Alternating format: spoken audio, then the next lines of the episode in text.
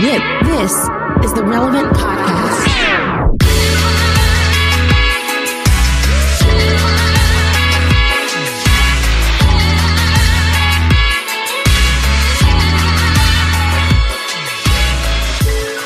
It's Friday, June 18th, 2021. We've made it, everyone. Uh, it's the Relevant Podcast here in Orlando. I'm your host, Cameron Strang, and joining me from Loverland, Virginia, is Jesse Carey. Hello, hello. From not Austin, Texas, actually from Nashville today, author, speaker, podcaster Jamie Ivey. Hey guys. And down the street, but socially distanced safely from Jamie, I guess. I don't know why y'all aren't together, but uh, also in Nashville. Tennessee, artist, producer, mogul Derek Minor. What's happening? Yeah, Jamie. Is there is there a reason? Why we had, we did we should we should we, we should have been kicked That's it and went and got some milkshakes. I know. That's what I'm saying. Got some milkshakes. Okay, well, late night milkshakes. Jamie, why why are you in Nashville today and not back home in Texas? and not home in Texas. Well, I had this trip planned for a while. Um, the Southern Baptist Convention's happening this week in Nashville, It's a Tennessee. hot ticket. and hot I- ticket. Sixteen It's a hot- thousand it is a- Baptists have descended on Music time. City. I, I picture It's this. one big party. I, I picture the SBC like when the NFL draft was in downtown Nashville, and it was just this big street party. But this time, it's like. Let's just be honest. It's probably a lot of white dudes in ties instead of like rowdy NFL, you know, and fans. khakis. Yeah, and a lot of khakis. Khakis are the NFL jersey of the SBC. You know, like where uh-huh. Where everyone goes to like to the NFL draft in Nashville with their favorite like throwback NFL. Like, oh, look at that old school Giants jersey. This is like, dude. I didn't even know pleats could be that deep on khakis. Nice one, bro. That's, Zeke Averici once. are, dude, are they Oh, selling that's that at funny. the SBC merch shop? Those new pleats, man. That is dope. I- That's I- fire. I- my picture of downtown Nashville, down by the convention center with Broadway and everything, is basically bachelorette parties going down on those pedal bars, you know, like and wooing and everybody hollering and stuff. I can't imagine the Baptist version of that. Like what It- it's the- Broadway it- looks like during the SBC convention. It's the same thing. It's the bartender sees sees khakied individuals walk in and are just like, let me guess, some seltzer and lime, gentlemen. Seltzer's a little edgy, Jesse. Those bubbles, Nashville's going to run out of sweet tea this week. That's all Baptists drink is sweet tea after church. So those bubbles and the lime, Jesse, uh, I that lime looks like tea. alcohol. I need a sweet tea and make it tall, please. Yeah, it's been a long day. Give me, you make it a double, sir. I want you. You Oh, like you see them walking around with those uh, uh, Arizona iced tea, sweet teas, like tall boys, but they're in like paper bags. Like, oh, it's been one of those days, guys. Really tough, you know, really tough night. It's a really tough night when they blend the sweet tea with the lemonade. You, you, you, see that? You see, yeah, you see, they're rolling out of the hotel. They're like, oh, I got that that old sweet tea hangover, man. Oh man, it's uh, Sugar high. All right. Why are you speaking at the SBC? I don't I didn't think they allowed stuff like that. Why are you there? well, they don't, but Oh, I was. I was um the reason I'm here is because I was supposed to be speaking at more events than I did, but I had an event last night that I did with an organization called Women in Work. And so I already had my tickets. We are we are in this amazing Airbnb that Jesse James used to live in in the 1800s. And so there's a pool. My team's here doing a bunch of stuff. So I did my one thing last night and it's been a great week. Jesse James, I heard uh, historically really into pools. Big swimmer, Jesse James. this pool from the 1800s is amazing. Basically, it's just a hole in the ground, just filled with water Yep, over the years. yep. Mm-hmm. Uh, very yep. cool. Uh, well, we have a great show in store for you today. Coming up later, one of our, my favorite artists, uh, good friend, Sleeping at Last, Ryan O'Neal is joining us. He's actually featured in the new issue of Relevant, if you saw that article. Uh, but we have a conversation that you won't want to miss. Also, for our quarter life segment, we're talking with a couple of authors uh, Sheila Gregoire and Rebecca Lindenbach, they wrote a book called The Great Sex Rescue about how the church needs to change its framing of sex and, you know, and how that applies to how we kind of live our lives, especially in the quarter life um, season.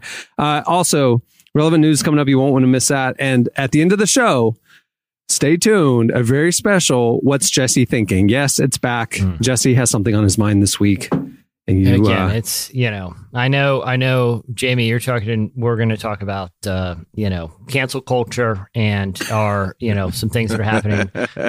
this is related. to that conversation. Oh. sort I'm gonna I'm gonna Ooh. feel this. I'm gonna feel this in a personal way. maybe, maybe, but my I'm doing a pro cancel culture take. See, we already know you're pro cancel culture. You, you, tried to you know cancel. who you are, Shark Week. Oh, we're going Just back you to the wait. Shark Week. Just well. when, just, just you when you thought they could get no lower and denigrate denigrate the name of not only Shark Week, which used to be a mighty force in our culture, Used to be. but denigrate sharks themselves. They've done it, people. Shark Stay Week, tuned. Jesse, Shark Week So jumped the shark years ago. right. I, well, you that's know what what I thought too. Sharknado wasn't enough? Hey, I thought that too. I thought, oh, they, they can't go any lower. Like th- Right. this is, you know, I'm done with them.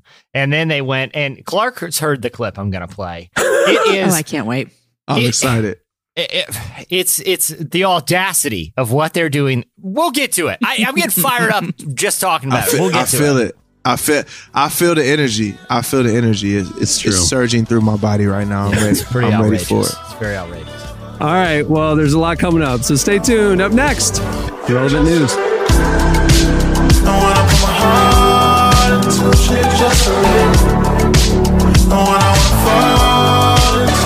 I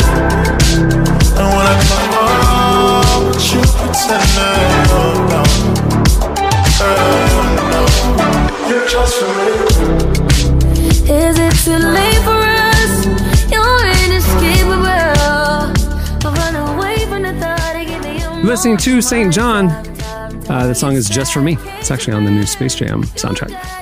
Well, today's show is brought to you by BetterHelp. In 2021, mental health is finally a thing we're all talking about. So many people are struggling right now and aren't feeling like their normal selves. But therapy helps, and it doesn't have to be sitting around just talking about your feelings. So, what is therapy exactly? It's really whatever you want it to be. You can talk privately to someone if you feel like you're not dealing well with stress or maybe having relationship issues. It's whatever you need. Don't be ashamed of normal struggles and start feeling better because you deserve to be happy. And now you don't have to worry about finding an in person therapist near you to help. BetterHelp is customized online therapy that offers video, phone, and even live chat sessions with your therapist. So you don't have to see anyone on camera if you don't want to. It's a much more affordable than in person therapy, and you can start communicating with your therapist in under 48 hours. Join the millions of people who are seeing what therapy is really about. See if it's for you because you are your greatest asset. And right now, BetterHelp is offering relevant podcast listeners a great deal. You can get 10% off your first month at betterhelp.com slash relevant. Save 10% at betterhelp, H-E-L-P dot com slash relevant. Okay, it's time for Relevant news. uh, joining us to tell us what's happening at the intersection of faith and culture this week. Please welcome to the show, Relevant Senior Editor Tyler Huckabee. Hey, Tyler. Hey, everybody. Hey, before we hear what you have in store for us today, I have to bring up something that happened today, the day that we rec- are recording this episode. Today was the culmination of the Tyler Huckabee Venn diagram being drawn, where Yeah. we posted on Relevance Instagram and on the site a piece that you have had in the hopper for a while, apparently. Mhm. The news that I didn't know that in the 90s, Marvel had a Christian superhero.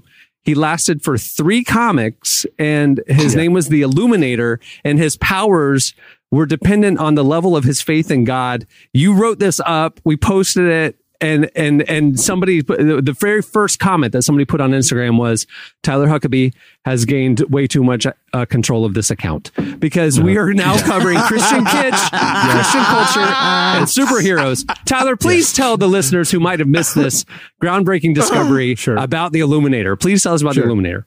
Well, it's the first step of the takeover. Like, this is just one article. If you think I've been given too much control now, the, the drift has begun. Like, like this is a this is part of a tilt. Um, but uh, but this is like a yeah, a very obscure like in the '90s Marvel. This was like before the movies, right? So Marvel was like making pennies. They they did they were taking they they would have worked with anybody. And Thomas Nelson, the big Christian publisher, approached them saying, "We want to get into the comic book business to reach the kids." And Marvel was just, I think, sure, name your price. We're in. We'll, yeah, we'll do it do it. We'll do it. and at first it was just kind of like you know bible stories and comics or i think they had like a pilgrim's progress thing And then Thomas Nelson was like, what if we did a superhero? And again, Marvel said, sure. So they came up with this idea for this guy named the Illuminator. What happens is, and Cameron is going to know this because he ordered issue one on Amazon. I, I have I have found them on Amazon. I Oh. bought. I don't own any comic books. The very first comic books I've ever purchased are the Illuminator issue one and two. I have them both on their Are way. they collector's editions? uh, I think. Well, I bought one of them from the. I, what I bought- what'd you pay for it? I it? bought one of them from the the seller. Um, Estate Sales Are Us. So apparently somebody died with it in their possession. Uh, They I paid found It it. was seven dollars. of, their, one of their final possessions. Yeah. Seven dollars is what I paid. So, Seven dollars. Okay, that's good. Not bad. Uh, but th- but this kid named Andy Prentiss is at a summer camp and he gets lost in the woods and this mysterious light uh, like envelopes him and gives him these illu- powers of illumination i guess you would say like he can turn into light and he can fly and he can shoot light from his hands And he's based in Nashville, by the way, because because New York City has way is. too many superheroes. the mean street yeah he's part of the spread new york Yeah. is overrepresented It's true. so he's keeping us safe here in Derek music is city dying. in music city he's fighting the mean streets And the, of on the cover of episode of issue one, there's a Conway Twitty music store in the background because it's Yeah, yeah. Nashville. You know, Of course, Yeah. it's in Nashville. I, I have so many questions, but I do want to note that in the in you know in the Instagram piece that was posted, it shows like a, a an image that is a page from the Tyler. Is there a name for like one of those full page pictures that is in it? yeah, it's a splash page, splash panel. Last So page. so it's Splash it's a panel. splash pan, pla- panel from you know one of the comic books. And it is it is our I'm assuming our hero looking skyward illuminated. And all it says in like big comic letters, the only writing on the page, it says, It's like a nuke from heaven. Yeah. And a nuke from heaven, like And- like, and- and- like Pentecost, like when the Holy Spirit Yeah. descended in Acts two. But I was Yeah. like, a I was like, from dude, heaven. that whole thing, that whole thing could be like a Tooth and Nail album cover, like from like the, the- from the early 2000s. One, it doesn't look that dissimilar from like the Mae Everglow, you know, like someone with their back like hand drawn, and like a nuke from heaven. Like that could be Pretty the name of like a de- of an old Demon Hunter album, like a nuke uh-huh. from heaven. You know, Well, that's what he did. So it's uh, I think it's important to know for the purposes of this that he that Andy our hero he starts out as a man of science right he, he oh, doesn't Oh, yeah. believe in Yeah, of any of course. that of any of that God stuff that's Stuff, not yeah. He's oh, none of This that is Jesus God's not dead. So the battle is a battle between not good and evil, but between faith and science. That's Faith actually the science, Republican right. Platform. course. Isn't But it? once The- he the- realizes, once he realizes that his new powers only really kick in when he has as much faith as possible, well, then you got to become a Christian because otherwise you don't stand a chance out You there. won't have your Yeah, you don't have Yeah. any. So he was. so he, he, was really, becomes a Christian so he can have more power. Yeah, That is yeah. the evangelical. Good power, though. It's good power, right? It's not. It's power for the good. metaphor falls apart. The metaphor does fall apart a little bit. it's a pretty. And he gets Does he do good things? yeah, Tyler? he gets like, this I mean, sidekick. of the He gets this sidekick who is a former biker turned church custodian named Gus, and he's the one who somehow love it. recognizes that. Uh, I think these powers are are actually uh from heaven. I don't know how Gus knows. They don't. That is never explained. Gus is like Shout out to Gus, man. Gus Shout is out his, to Gus Gus, is, for his- real. Gus, is what you're saying. Gus is his like his leader. yeah, his exactly. That's mentor. exactly Okay. right. Well, so let me let me get this straight. So if an asteroid was about to hit Earth, bro just got to be like, "Thank you, Jesus. Thank you, Jesus. Thank you, Jesus," and start yeah, speaking in gotta be- tongues, and then he get lasers go out of his eye, Like a kind of from like heaven. that. Yeah, like really- a nuke from heaven. really Yeah, believe. It- yeah, for you know, when Superman needs to recharge, he goes to the Fortress of Solitude, right? Right. When when what's this guy's name? The Illuminator. Illuminator. The Illuminator. When, when the Illuminator. Illuminator is feeling low on the nuke juice from heaven, you know, he fires up God's Not Dead trilogy. He comes Yeah. out of Yeah. That charging to take down Thanos. I know? hate science so much, and then that's his. Yeah.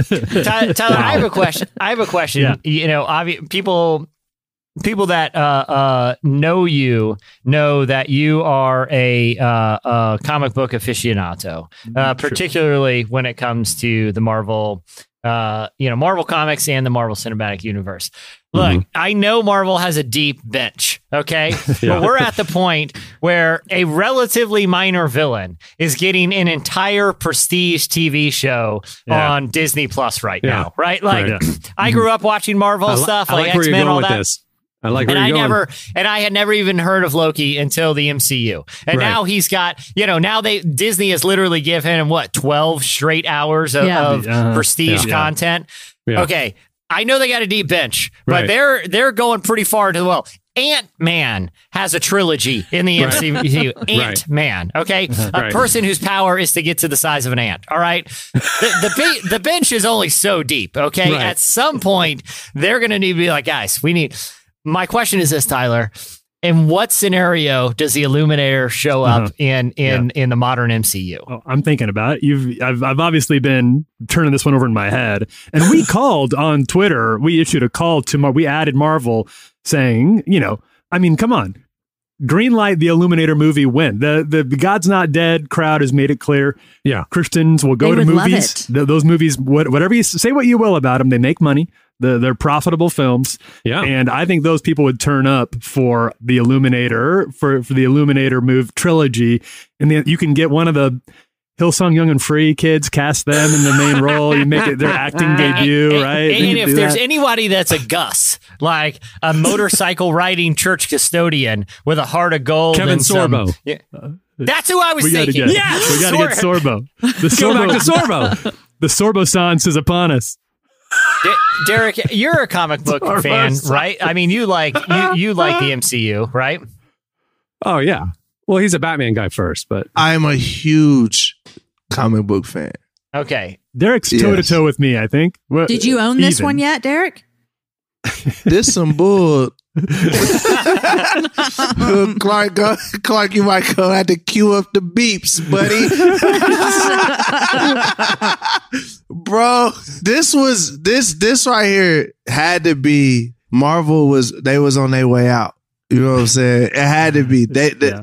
This was oh my god. Life flashing before their eyes. Like, yeah, we need yeah, something. We'll take anything. I'll try to find an appropriate metaphor, but everything is in my head that's about to come out as bad, inappropriate.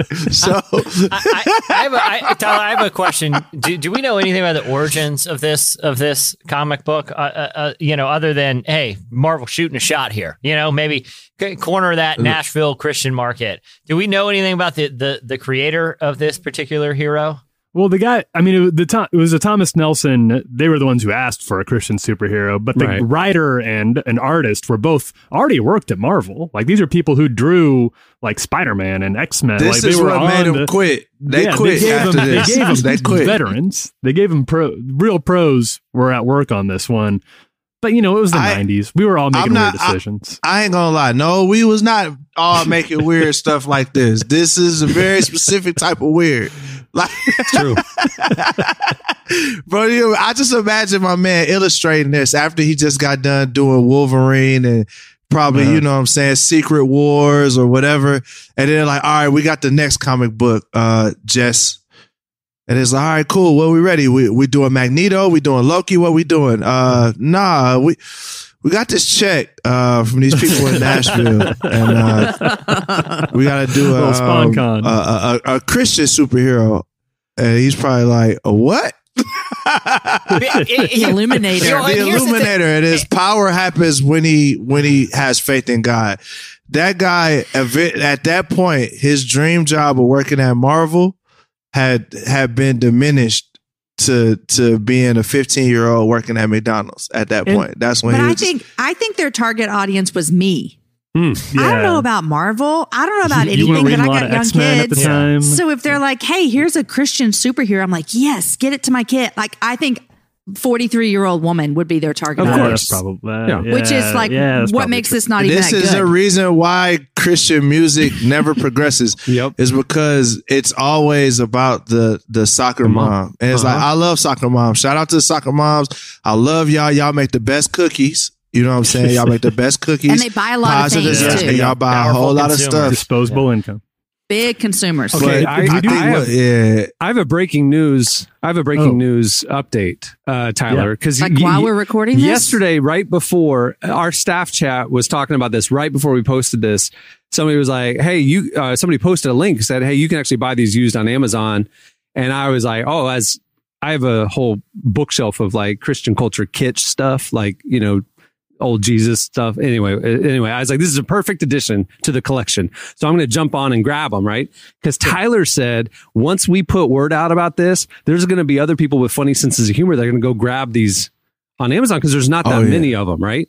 Oh, Dude, yeah. I bought them. I just now purchased. I just now purchased issue three because I have to have the full trilogy, right? I, Yeah, I sure. why did I buy two? I don't understand. Anyway, I just went on there. They're going for thirty and forty dollars now, Tyler. Our thing went out there, and the supply Yeah. and demand, the, the prices just shot we up on the. Illuminator, man. The power we have. I'm glad you got in, Cameron. I got in for seven bucks. I got I got NFTs like three days ago. Uh, you know, um, which is very hard because because it never existed in digital form, so it's very difficult. I want to die right now. one final note. I, I got one final Illuminator note, and this is important to to be to make this very clear that in the pages of Illuminator, they are people in in the comic are referencing events that are happening in X Men at that same time. So I this is wanna not an alternate universe. This is not like a one. This is taking place. The Illuminator exists in in the Marvel timeline universe proper. So theoretically he should still be there today. So they could marvel could come out tomorrow and relaunch illuminator issue one. He's back.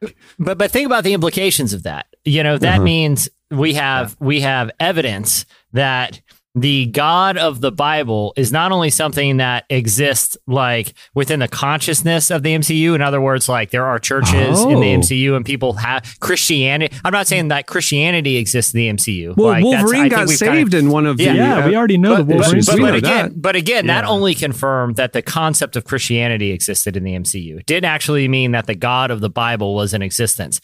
But this is confirmation that all of what we've seen take place, including what what where is being alluded to in these early episodes of Loki about different parallel timelines of creation, mm-hmm. right? That mm-hmm. means the implication of this is that the actual God of the Bible you know created the infinity stones created these alternate timelines created these you know beings that you know in loki that we learn uh, the the the three holders of the time. That means that all of that was part of the creation narrative and that uh, the that there was some part of the creation process for the Infinity Stones. That's what the implication of this is, because it's not just the my world upside down I don't even know. It's not just doing. the- flipping my, I you're wanna flipping my die. universe around right But, now but what. I'm saying is, it's not just the concept of Christianity that exists. If his power is derived from God, that means the God of the Bible exists in the MCU. Am I? Am I? Is I thinking wrong there? I, I think Conf- so. Hey, but confirmation, Jesse. I'm on Amazon. I clicked on the author. The author of all three is Glenn Herdling. You can go on Glenn Herdling's author page. He also authored X Men, Captain Universe, Deadpool, uh, Fantastic Four, uh, all the way down. So he, to your point, that the worldview like, that he's this no writing from Avengers. He wrote Avengers. He wrote a bunch of that I haven't heard I of. can't. Y'all got. I can't do this. Captain America, Spider Man. He's written Machine Man. I never heard of that one. That- but but that means that that means that Jamie looks God like she's of- falling apart That means that the God that we study created Asgard. He created Yep. um, Well, vibranium. Jesse, God created all things. Yeah, vibranium. He created whatever Yep. Titan race right. that Thanos is from. That's Yep. what the implication is of this Yep. whole thing, guys. Yep. Ju- Tyler, Derek just got up I, and don't, I think we're I think we're I think we're burying the left. lead. We're, Derek literally got up and left. we're, we're burying the the lead. Sa- We're burying the lead, saying that this is a story about a Christian comic. the The true story is. God is real in the MCU. Okay, think about that. All right, when you fire up that new episode There's of your Loki, next and they're doing this mind bending thing about the nature of reality. Hey, that's that's that's the real headline, in my opinion, guys. Crazy. It's crazy. And Derek literally left. He's so mad. He's back. Is, is that our news story for the I day? mean, I think it's not what he was going to bring, but here I'm sending y'all the link. But I think this is where we gotta we gotta pivot. This is too much, and I don't I don't blame you. I don't I don't blame him. yeah. I got the. I got the relevant fan question, y'all. All right. When the Illuminator comes to the MCU, Uh-huh. who's gonna do the uh, soundtrack for the theme song? oh yeah because Who's your favorite? yeah like they had kendrick lamar for black panther Yeah, they got Kendrick Lamar. Yeah, I, I want to yeah. know who's gonna do the who's gonna do the theme song. I, don't I think feel like they just pen, I feel like they just go ahead and pencil in newsboys for this type of thing.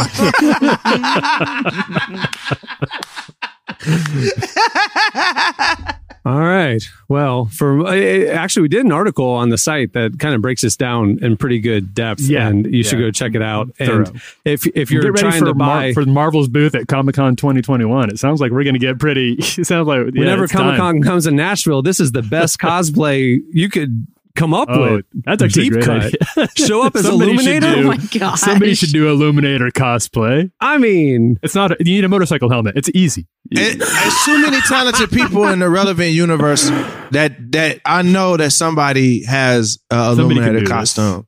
Please do it and post it. I look Oh, as sure. I'm telling you, if it don't go on the relevant well uh, Instagram, it'll go on mine. I'm trying to All tell right. you right now, bro. I Somebody need does it. Yeah, the well, there- illuminator. As far as I can tell on Google, there is no Illuminator cosplay that it, you would be the first. That would be a what a jewel. make in the crown. illuminator great again. isn't that the whole thing with cosplay at Comic Con is to have that Yeah. deep cut that like I'm the only yeah. one The only here. the true Dude, fans. Illuminator Some Yeah. mom could make this for their Yeah. for their for her adult son that loves this type of stuff. Easy. For for their church ha- harvest party.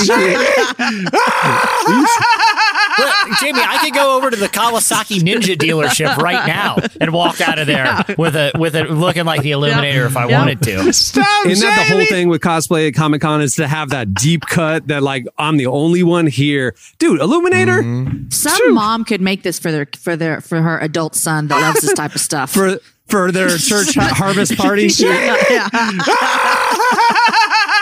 Jamie, I could go over to the Kawasaki Ninja dealership right now and walk out of there with a with it looking like the Illuminator if I Uh-huh. wanted to. Stop, It could be a Jamie. whole. Yeah, yeah. Their church harvest party. Jamie's kids are going to be dressed as the Illuminator this October. Why it gotta Oh be her gosh. adult son, though, Jamie? you Sorry. ain't have to do it like that, Jamie. That's what I think of when I think of Comic Con, or what, I don't know why. Yeah, Eric, your husband goes as the custodian, and then one of your kids goes as the Illuminator. Oh yeah, we could do a whole family Halloween mm-hmm. costume. You'll be the yeah. most popular people at the at the party. Well, I'm going to have all three editions uh, uh, shipped here, so uh, I'll take pictures of all the pages so you can get Oh, the good. So we'll know what kind of costumes narrative. to make. Yeah, exactly. All right. Well, th- that wasn't what we planned for relevant news. There's a lot going on. Follow relevant on all the socials. Uh, we're covering the intersection of faith and culture every day. All right. Thanks, Tyler. Thanks everybody. All right. Stay tuned. Up next, Sleeping at Last joins us.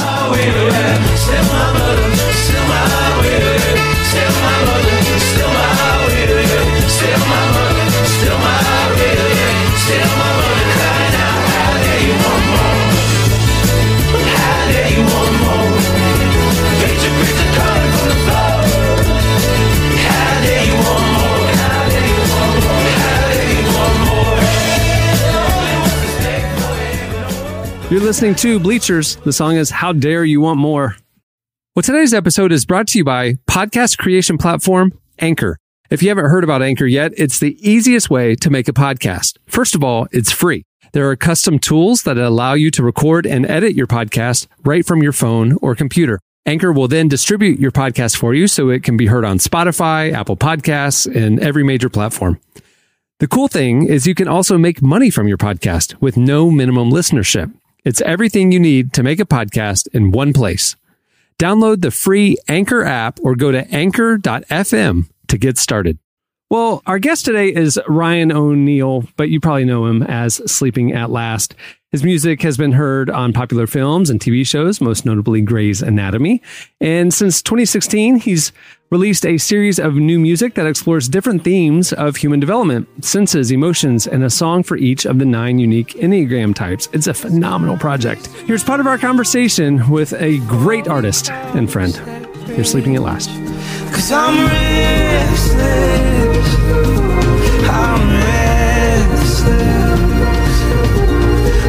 I'm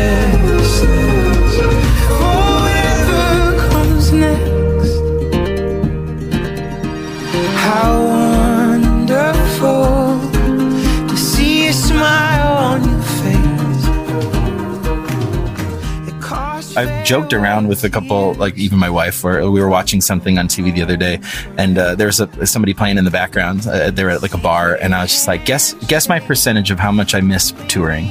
and she's like twenty five percent. I'm like minus one thousand percent. not, you do not miss it at all. And no, that's it. To be fair, I actually some of my like favorite moments in my career have actually been on tour, and I really do like when it goes well. I'm embarrassed to admit when it goes well, I love it. it's so it's so fun. I feel like I served the song. I you know served the vision of the song, and I, I felt like. You know, it came off okay, and um, I wasn't, you know, crippling uh, inside with uh, with insecurity.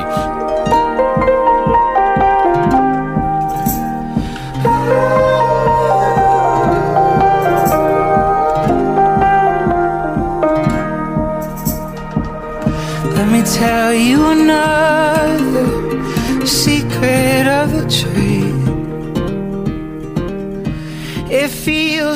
early on in my career, I would I would make like regular full length records and would spend you know a year in the studio and trying to hammer these things out. And at that point, like especially with my first record, Ghost, the idea was like if I, if the if I didn't try every single idea, then I, I failed the songs. But the problem with that is that at, by the end of recording those songs, you end up losing all thread of what you liked about it in the first place. Like you've, you've gone so far down the road. And I feel like what I've learned, um, especially with my yearbook project, which was about 10 years ago, I learned that by writing more quickly and trying to like, uh, for that one in particular, I was writing 36 songs over the course of a year. And so every month there was a deadline to finish three songs. And so, and I announced it. So I, I kind of had to hold myself to it. People were waiting for those songs. And the funny thing that, uh, the, the funny result with that was that I, I really, like even now, 10 years later, like I deeply love those songs. Like they feel, they feel closer to the source.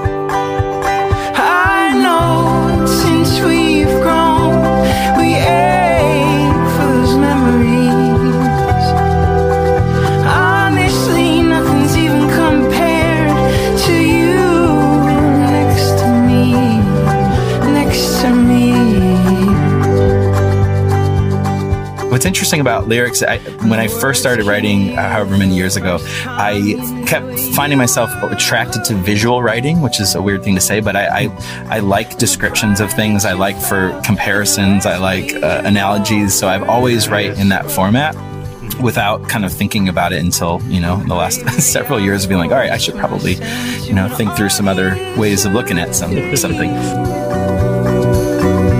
Well, notes just to find a single melody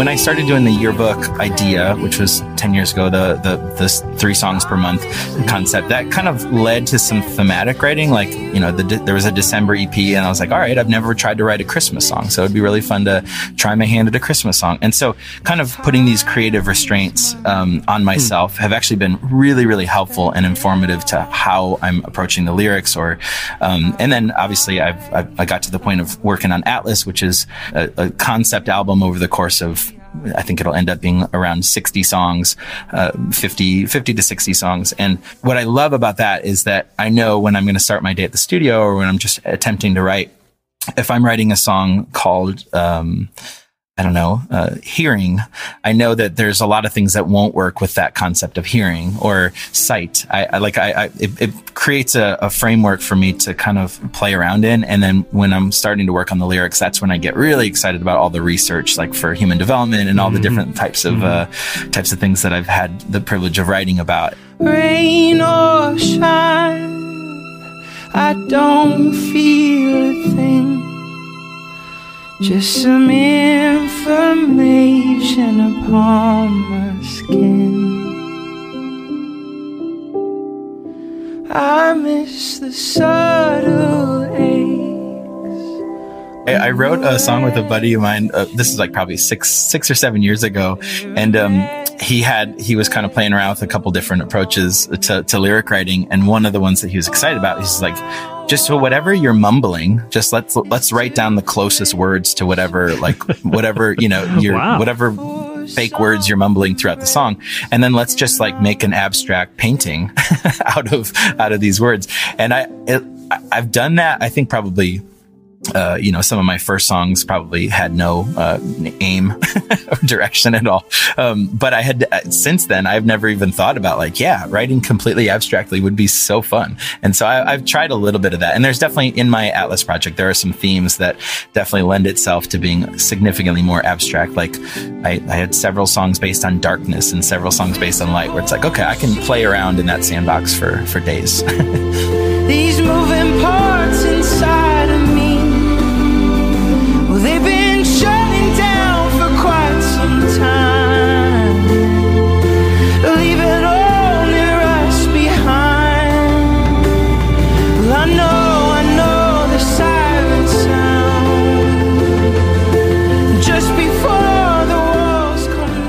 so much of my writing does feel like a form of therapy for me. Like I, if if nobody listened to my music anymore, I would still do it because I feel very much like this is how I'm. This is how I'm processing who I am. This is how I'm how I'm feeling. This is this is my my understanding of the world is is through the lens of music. Basically, one thing I was kind of learning too, even with the themes that I'm about to explore with Atlas Three, is mm-hmm. Like every system of thinking, every um, philosophy, every theory that exists. Uh, really, if you look at the healthier levels of every step of the way, it's just a form of letting go. Like every single version, like oh, the best point of the enneagram. Like if we're at our absolute best, that actually is a complete like letting go of all the all of the baggage that we carry with us, and even down the line with uh, with things like spiral dynamics or integral theory or um, like you you start I, I've started to recognize that like oh like in every teaching that I keep coming across the best version of that the healthiest version of that is like this massive form of, of letting go. And and I think that that can only happen through that like internal internal work. Now hold on, let me finish. No, I'm not saying perfect exists in this life. But we'll only know for certain if we try.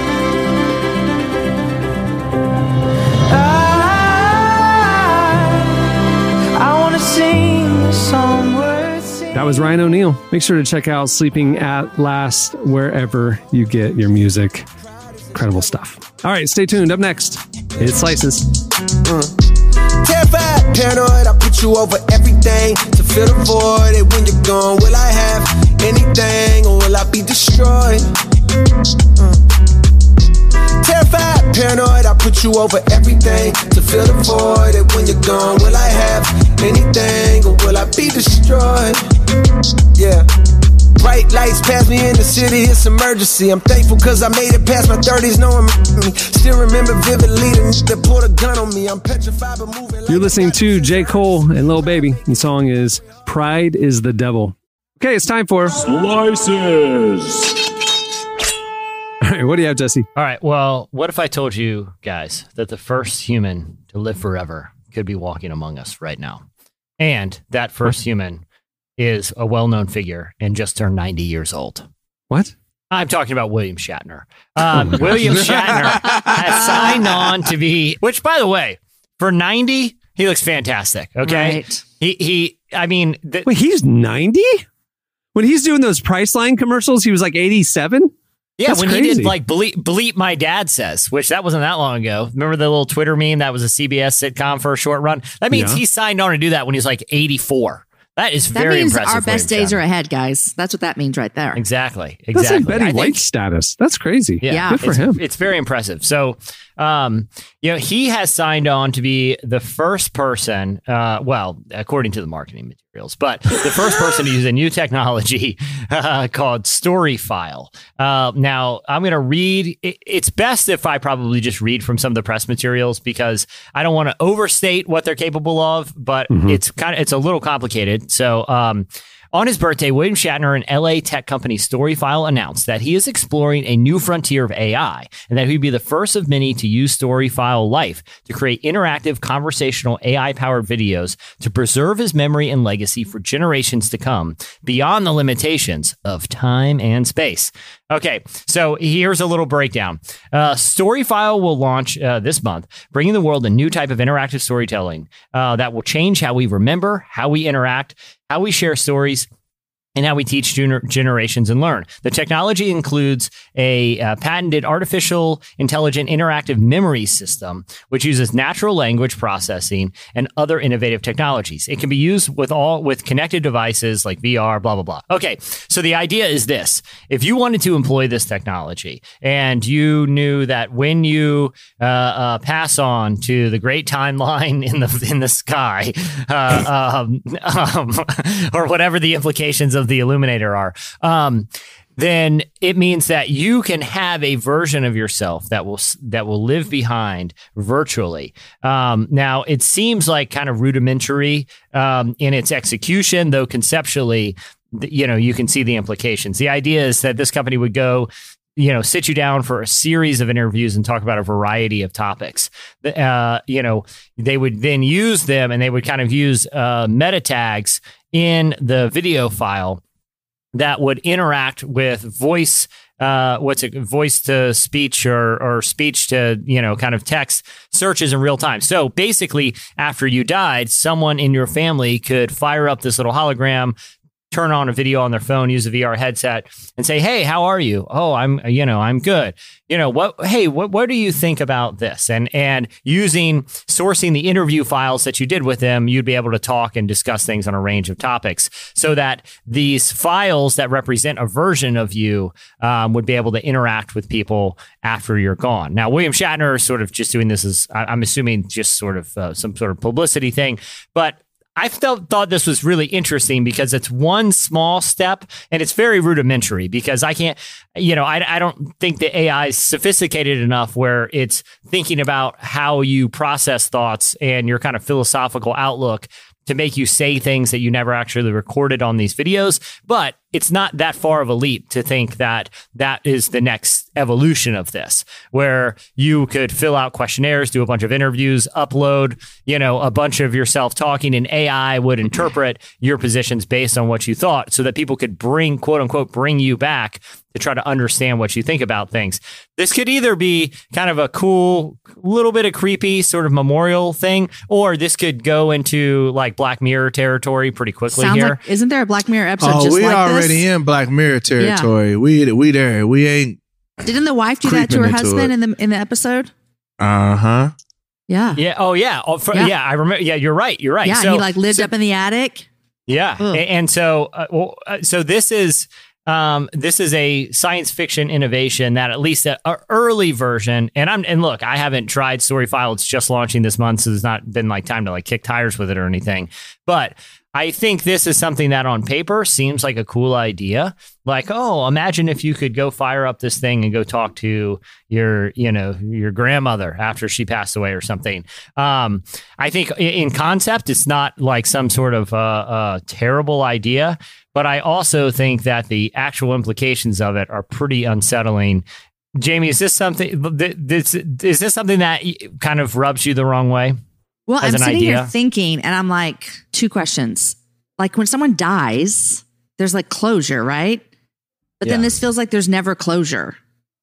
You know what I'm Hmm. saying? Like, right? Yeah. Doesn't it feel like, like that a like if bit? you like basically if you could if if during the grief process you always knew there was the option of firing up a video and, and conversing with that person would it prevent you from having closure i could see that case but i guess my pushback would be like what about the what about the great grandkids who never met their grandmother sure, right. and so instead of just showing them like a little video montage that we played at the funeral hey we got Uh-huh. a we got a little ai thing that you can interact with do you think there's validity there or do you think this is just a slippery slope to really creepy stuff it feels creepy to me. Like that's my first instinct is it feels creepy. But then also when you say it like that, I'm like, well, what like what if like my my husband died when my kids were real little and then as they grow up, I get to show them what their dad was like. I mean, that's And, and the kid could That's say, "Hey. Dad, give me. I'm going on my first date today. Give me advice." And the father could say, using this AI, like you know, that that hypothetically that's an application, but so is Right. weird creepiness. They're, So is weird creepiness. They're actively working on physical avatars too, robots uh, with the likeness of these people that'll be able to have the AI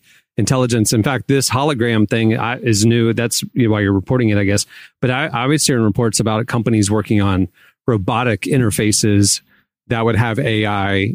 So you could sit in a physical room with the person and talk to them and hear their memories and things like that. And that they would download somehow, download they're trying to crack the nut on how they can download the full memory bank of somebody's brain. Yeah. And then they'll have live memories, live reasoning, and the AI would be sophisticated enough with facial expressions and everything that you're like sitting down and talking to grandpa. You're not like Yeah. having to look at a hologram.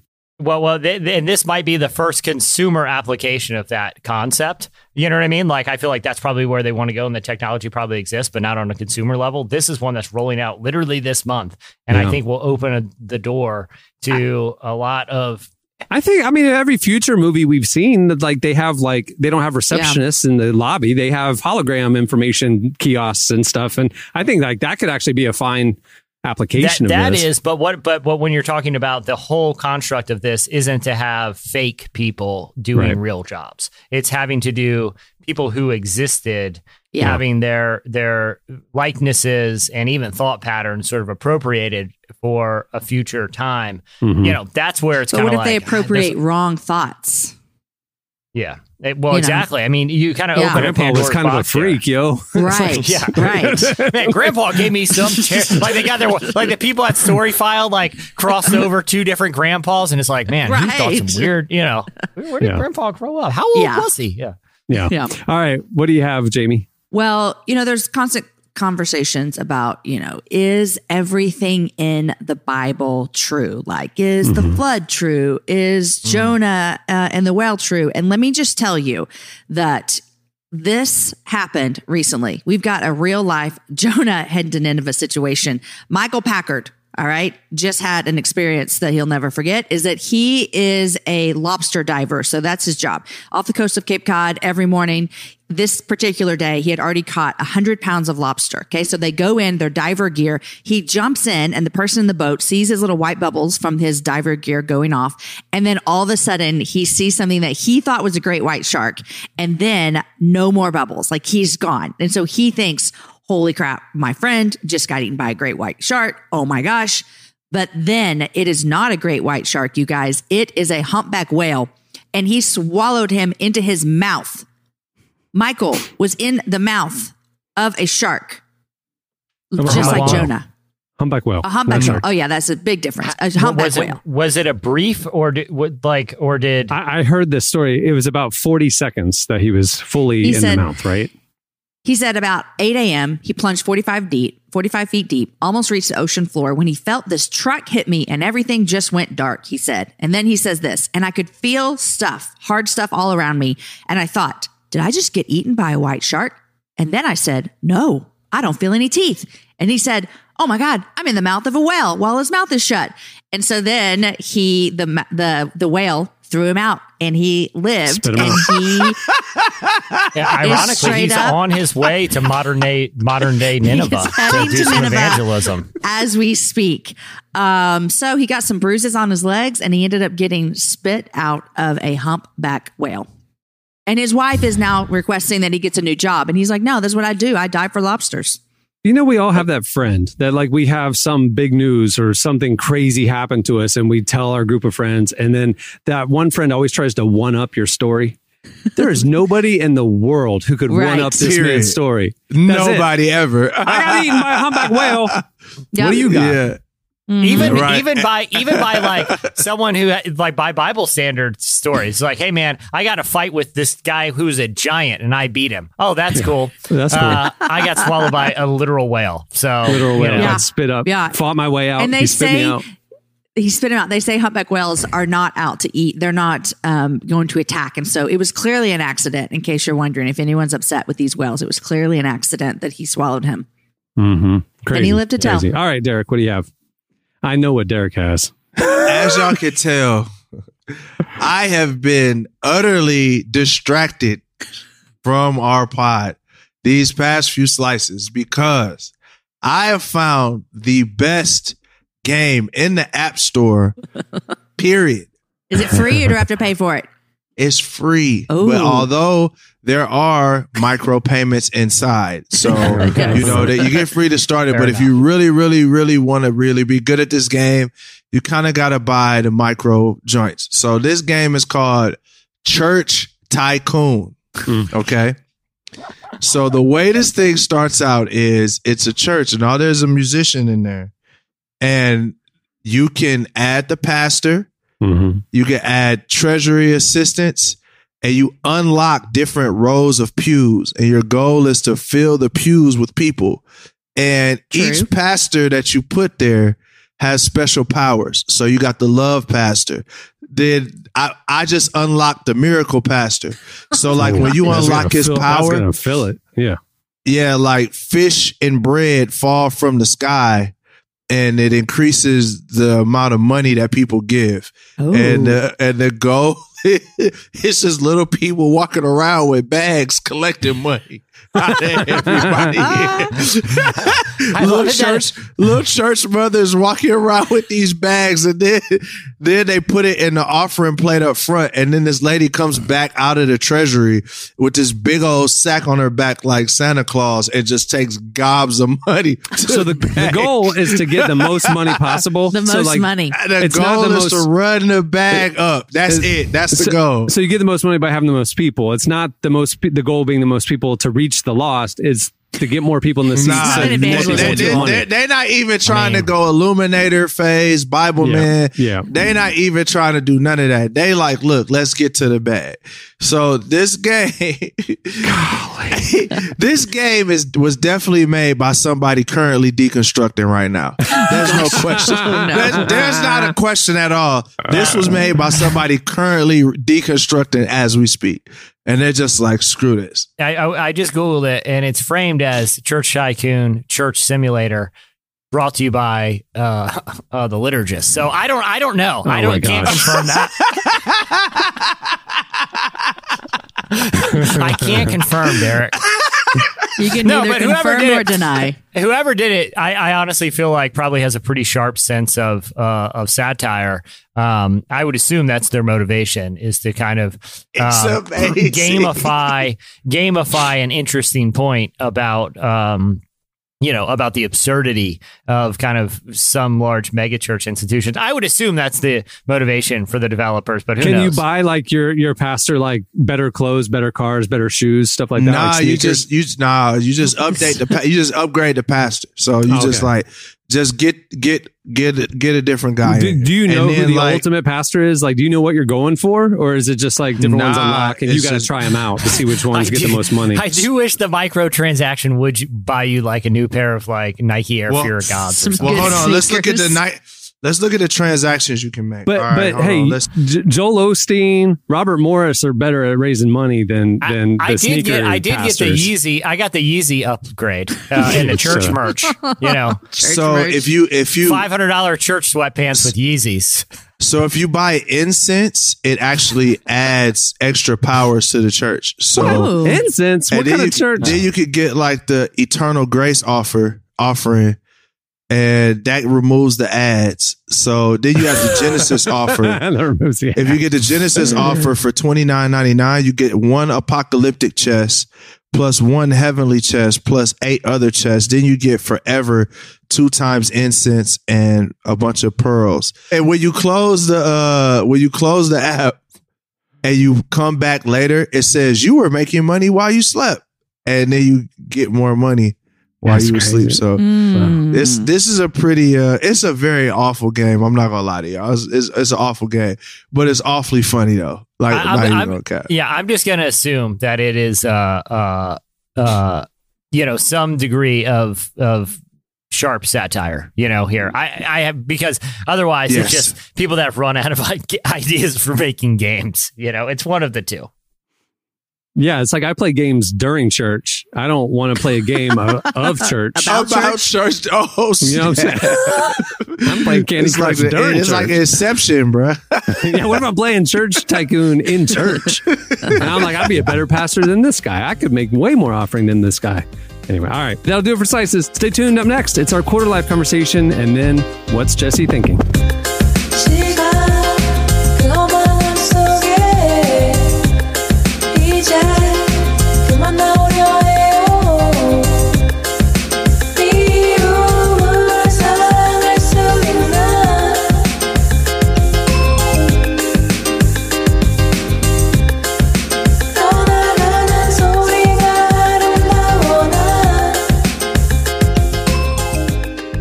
You're listening to Peggy Gou and OHHYUK. The song is Nabi. Well, if you've been following along the last few months, uh, we've been doing a content series called Quarter Life, specifically focused on the issues and topics that you tackle in your 20s. We've talked about everything from career to faith, relationships, mental health, and so much more, bringing on well known authors, entrepreneurs, faith leaders, and others. We're doing it to encourage and inspire you to make the most of this time of life. Uh, we do a new article every Tuesday and Thursday at relevantmags.com and have a, com- a quarter life conversation here on podcast. I think this might be the last week. Maybe there's one more. It's been a 12 week series and it was presented by UHSM. As you're rethinking everything in your 20s, might as well rethink your healthcare as well. Go check out what UHSM is doing. It's revolutionary what they're doing with Christian health care sharing. It's very cool. Well, our quarter life conversation today is with Sheila Gregoire, Rebecca Lindenbach, and Joanna Sawatsky. Uh, the trio wrote The Great Sex Rescue, which surveyed 20,000 Christian women about the message they received from the church about sex. The book discusses the results while offering a new narrative the church can use, a biblical view of sex where mutuality, intimacy, and passion are present.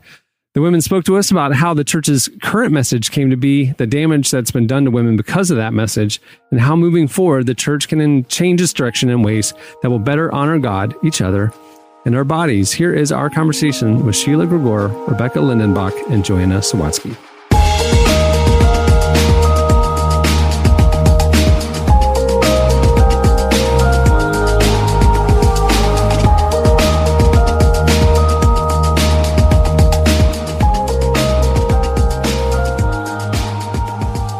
Does the fix look like here? What does the new narrative need to be for women who are, um, whether they're married, they're dating, they're, they're just coming, they're, they're, in the case of many of our readers, they're teenagers, they're very young, they're just kind of entering the dating scene.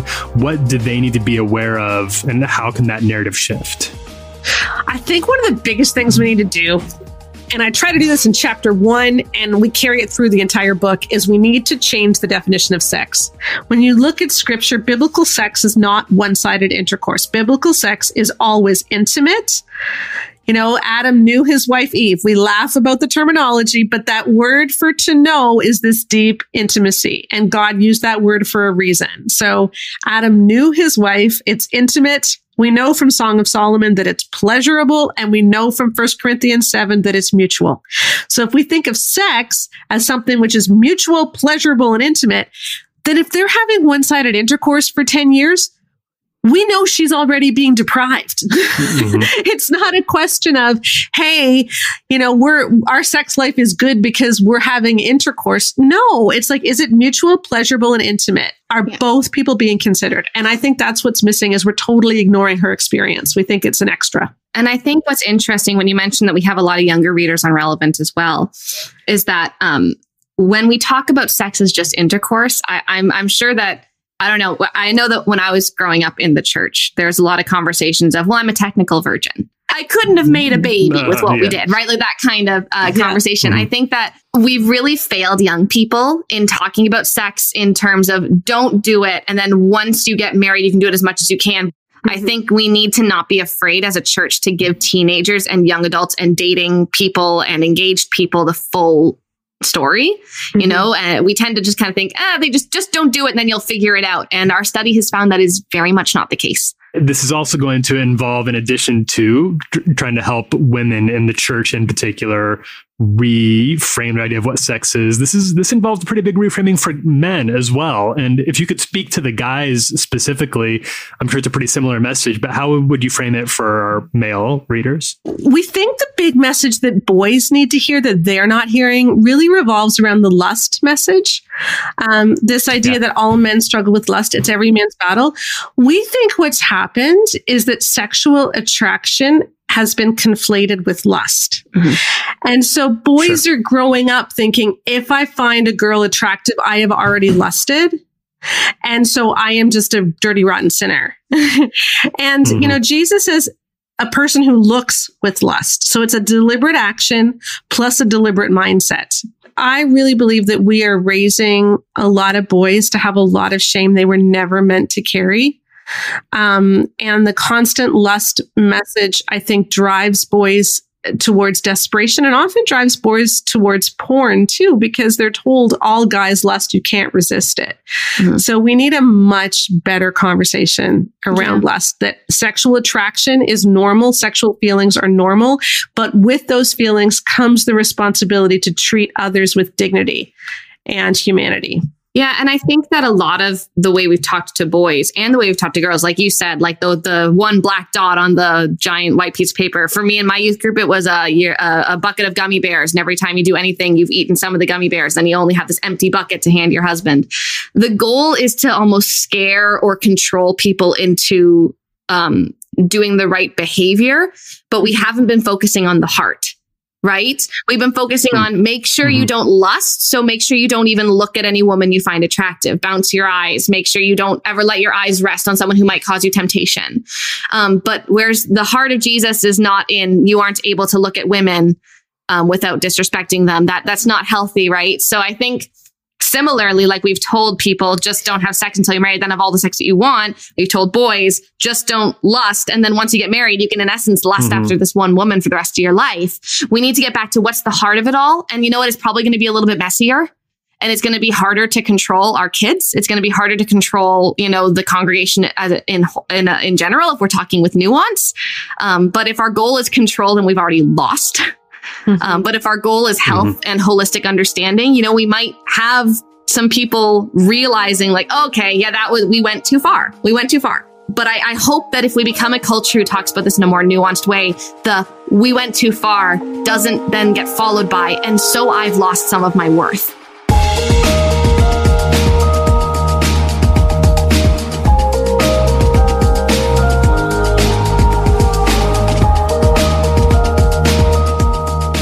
That was Sheila Gregoire, Rebecca Lindenbach, and Joanna Sawatsky.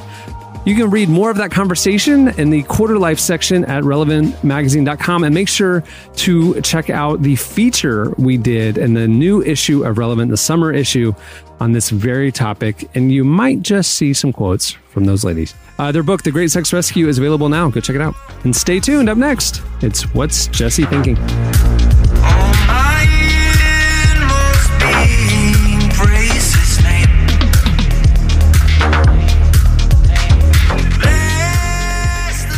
This week on Relevant Recommends, we're talking about Loki, Tom Hiddleston's return to the MCU, co starring the great Owen Wilson. We'll also be covering other TV shows that should be on your radar this June. Check it all out at relevantmagazine.com.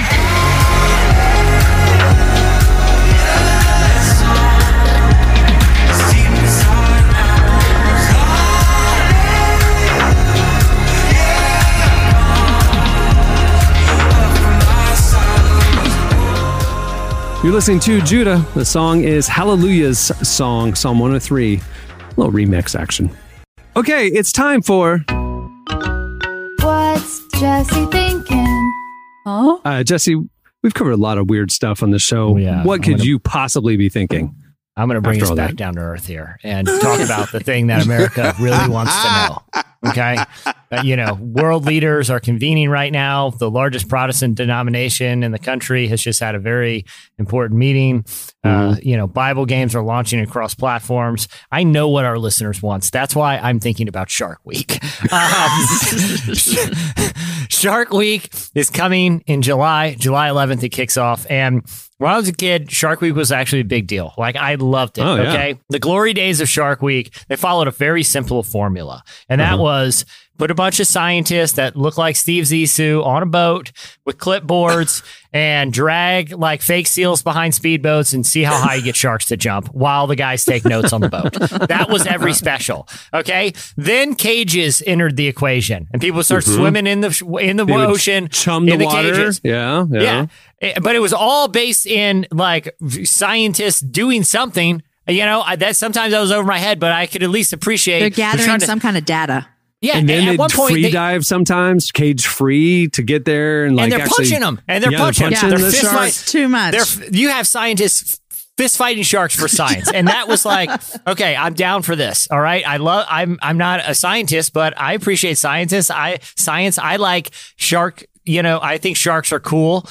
So a few years. I mean, it's probably been almost ten years now when when you know Shark Week became self aware at that point, where you know they at first uh, Discovery Channel started. Uh, airing fake documentaries about like sharks that didn't exist. Then they did a fake mermaid documentary without disclosing it was fake and putting it in the middle of Shark Week. Shark Week, you know, they had like Shark Week After Dark, where they would bring like comedians who are a little sauced in to talk about shark stuff, even though they didn't have. It was like Tara Reid, who I'm not throwing shade at, but she does. She admitted she didn't know anything about sharks, and she was just speculating wildly about you know the habits of sharks. I know that's not why I'm watching Shark Week. So I've been, you know, Discovery's kind of turned a corner. They've launched Discovery Plus. They're partnering with Chip and Joe. You know, they're really kind of rethinking their brand and moving away from that low They just merged with Warner, HBO, and everything is coming over to be part prestige, of the prestige, right? Absolutely, Like, yeah. So I, w- I was, uh, I was thinking, you know, Shark Week's going to be back, and it's going to be cool. We got better cameras now. We can make sharks jump even higher. Like, Yeah. this is what I want. Okay, We got whales eating humans. I mean, this is a whole new era. Th- w- you know? this should, this should be the golden age of Shark Week. Right. Now, I read some press materials that made me a little concerned. Uh-oh. Um, not only, listen, I'm fine that celebrities, including ironically William Shatner, Tiffany Haddish, Brad Paisley, and the cast of Jackass will be making appearances during the week. That was a little, that was a red flag. But so was uh, them claiming that this would be the most jawsome lineup ever. Oh, that no. was a major red flag. oh no! But then I read that this year it was going they were going to debut Discovery's first ever shark competitive docu series uh, called Shark Academy. This is not a document series. This is a reality show. They have placed basically a Jersey Shore real world style reality show on a shark hunting boat. Okay. They have taken terrible reality TV and put it on a shark boat. Uh, I, I want to play. eh, If you think I'm exaggerating, okay, I want to play a clip of what what we're in for. Clark, uh, just play like that. That this is going to be under a minute here, uh, uh, but I want you guys to hear what they've done to Shark Week. No Play it. Clark. My recruits will be living at sea, sharing cramped quarters, and put to work on board. There's oil everywhere. It's a pressure cooker environment. They'll fight. I wasn't targeting you like Ryan. You were telling me like I don't know what this means. Oh, cat! Shut up! They'll flirt. You will do anything that I say. Just wait. I'm gonna leave it at that. But they'll need to stay focused. Watch out! Oh, you're gonna get bit if you don't stop. Okay, okay, cut, cut, cut. There's a hot tub on the shark like- boat. Okay, there's two. This mari- is like Jersey Shore and Survivor on a boat. Thank you. hey, hey, hey! I Jesse. I There's a hot tub you. on the shark boat, I was with you during the Sharknado era. They lost me. I don't need your Yeah. CG. I don't need your drama. Just show me the sharks. But you know that I am a connoisseur of trash reality TV. And over the last Oh. two nights, I have actually been uh, binging Below Deck uh, Sailing Yacht. Okay. So this is essentially the shows that I'm already watching, but you're adding sharks to the equation. That sounds awesome to me. I'm not with you. I'm, I'm watching it. I love I didn't it. know you were Listen. a reality TV Oh, yeah. connoisseur, Oh, yeah. Cameron. Okay, okay. Oh, here's the thing. If I want to watch Bravo, I want to go will- home. I don't If have I enough want- drama in my life, Jamie, Look. so I like to absorb it in the I- evenings. If yeah. I if I want to watch Bravo, w- Yeah. I watch Bravo. I don't need Right. I don't need marine biologist Bravo. Okay, just give me Shark Week. give me Bravo. Like as soon as one marine biologist throws a mimosa in the face of another marine biologist in a hot tub, okay, you've gone too And far, says- Discovery. And then Still someone's going to say, I'm jumping off this boat. And so they're Yeah. going to jump into the water with the sharks, and someone's going to have to come in and Oh, get it's them, and then they're going I'm to cry. watching. And I'm in. Give me more drama. it's too I far. love it. It's too far. No Too far, guys. Give me this. I'm in. Shark Academy. All right. Just spin, just spin it off, Bravo. Just have a Bravo Shark Week and have a Discovery Channel. Okay, Oh. just do that for for people who want to watch this. You put it on, put it on uh, like a network. You know, like have a hoarder Shark Week. Have someone who hoards shark teeth and put it on A and E. I don't care. Derek, what are you thinking? Derek, where are I'm you? in a, I'm I, I'm in a I'm in the matrix. Like yeah, I'm in the matrix. Like I'm I'm in an alternative reality that is programmed by computers to keep us from not seeing the This real is the hologram. Like, I'm Yeah. in the matrix. This is the hologram. I'm in the matrix. That's what it is. Don't unplug me. I guess just, just I'll roll with it. You know. Jesse, I do think that I think one of the I'm going to call it right now. One of the previews for the next episode is Uh-huh. going to lead us to believe that somebody was bitten by a shark. Oh, Yes, A thousand yeah. percent. next time.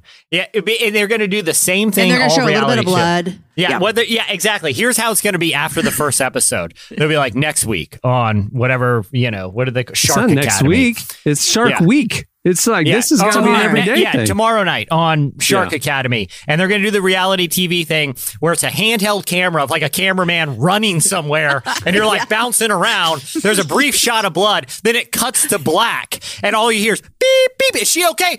Then you hear a producer go, "We need to call somebody," and then it, you know what I mean, like.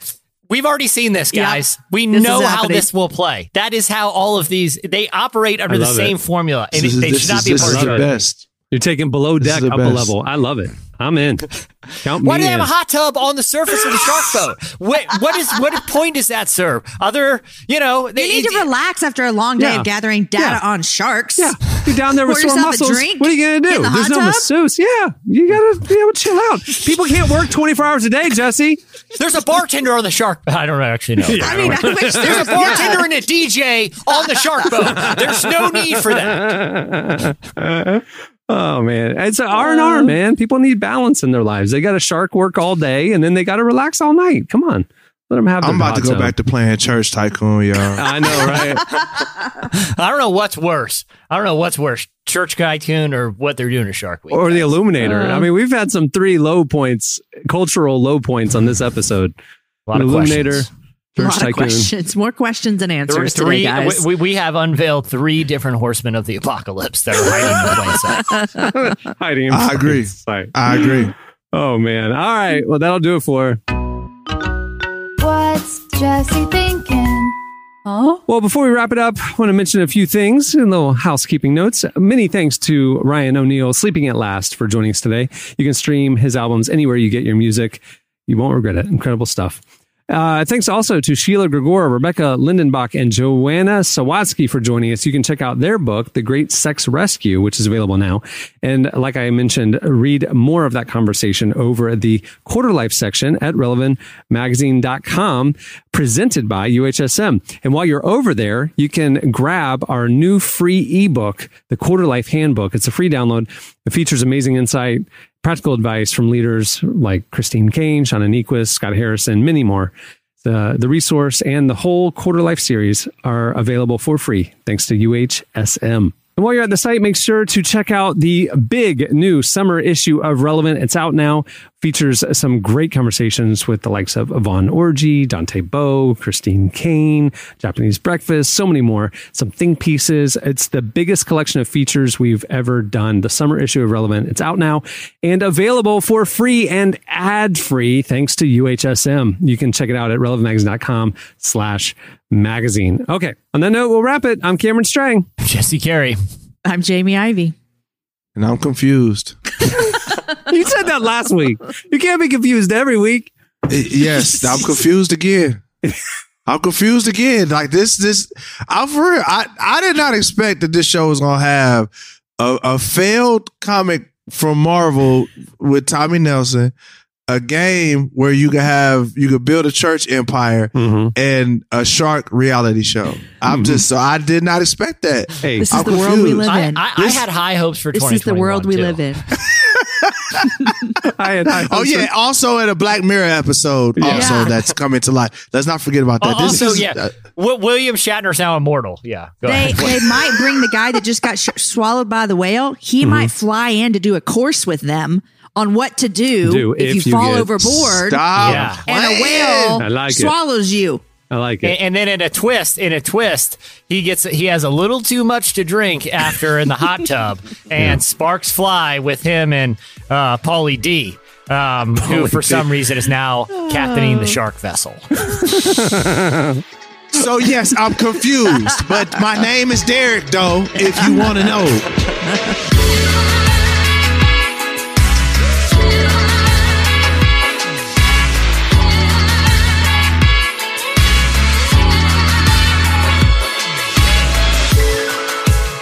for listening to the Relevant Podcast. Check out our features, interviews, and news updates every day at relevantmagazine.com. And make sure to follow Relevant on Facebook, Twitter, and Instagram for the latest. For more great podcasts, browse the shows on the Relevant Podcast Network, which you can find at our site. And while you're there, don't miss the all new era of Relevant Magazine. A new issue releases every other month at relevantmagazine.com.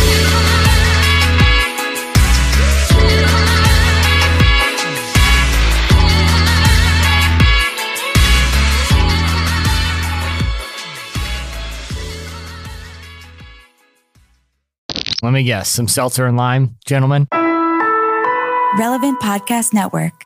Say goodbye to your credit card rewards. Greedy corporate mega stores, led by Walmart and Target, are pushing for a law in Congress to take away your hard earned cash back and travel points to line their pockets. The Durbin Marshall credit card bill would enact harmful credit card routing mandates that would end credit card rewards as we know it. If you love your credit card rewards, tell your lawmakers hands off my rewards. Tell them to oppose the Durbin Marshall credit card bill.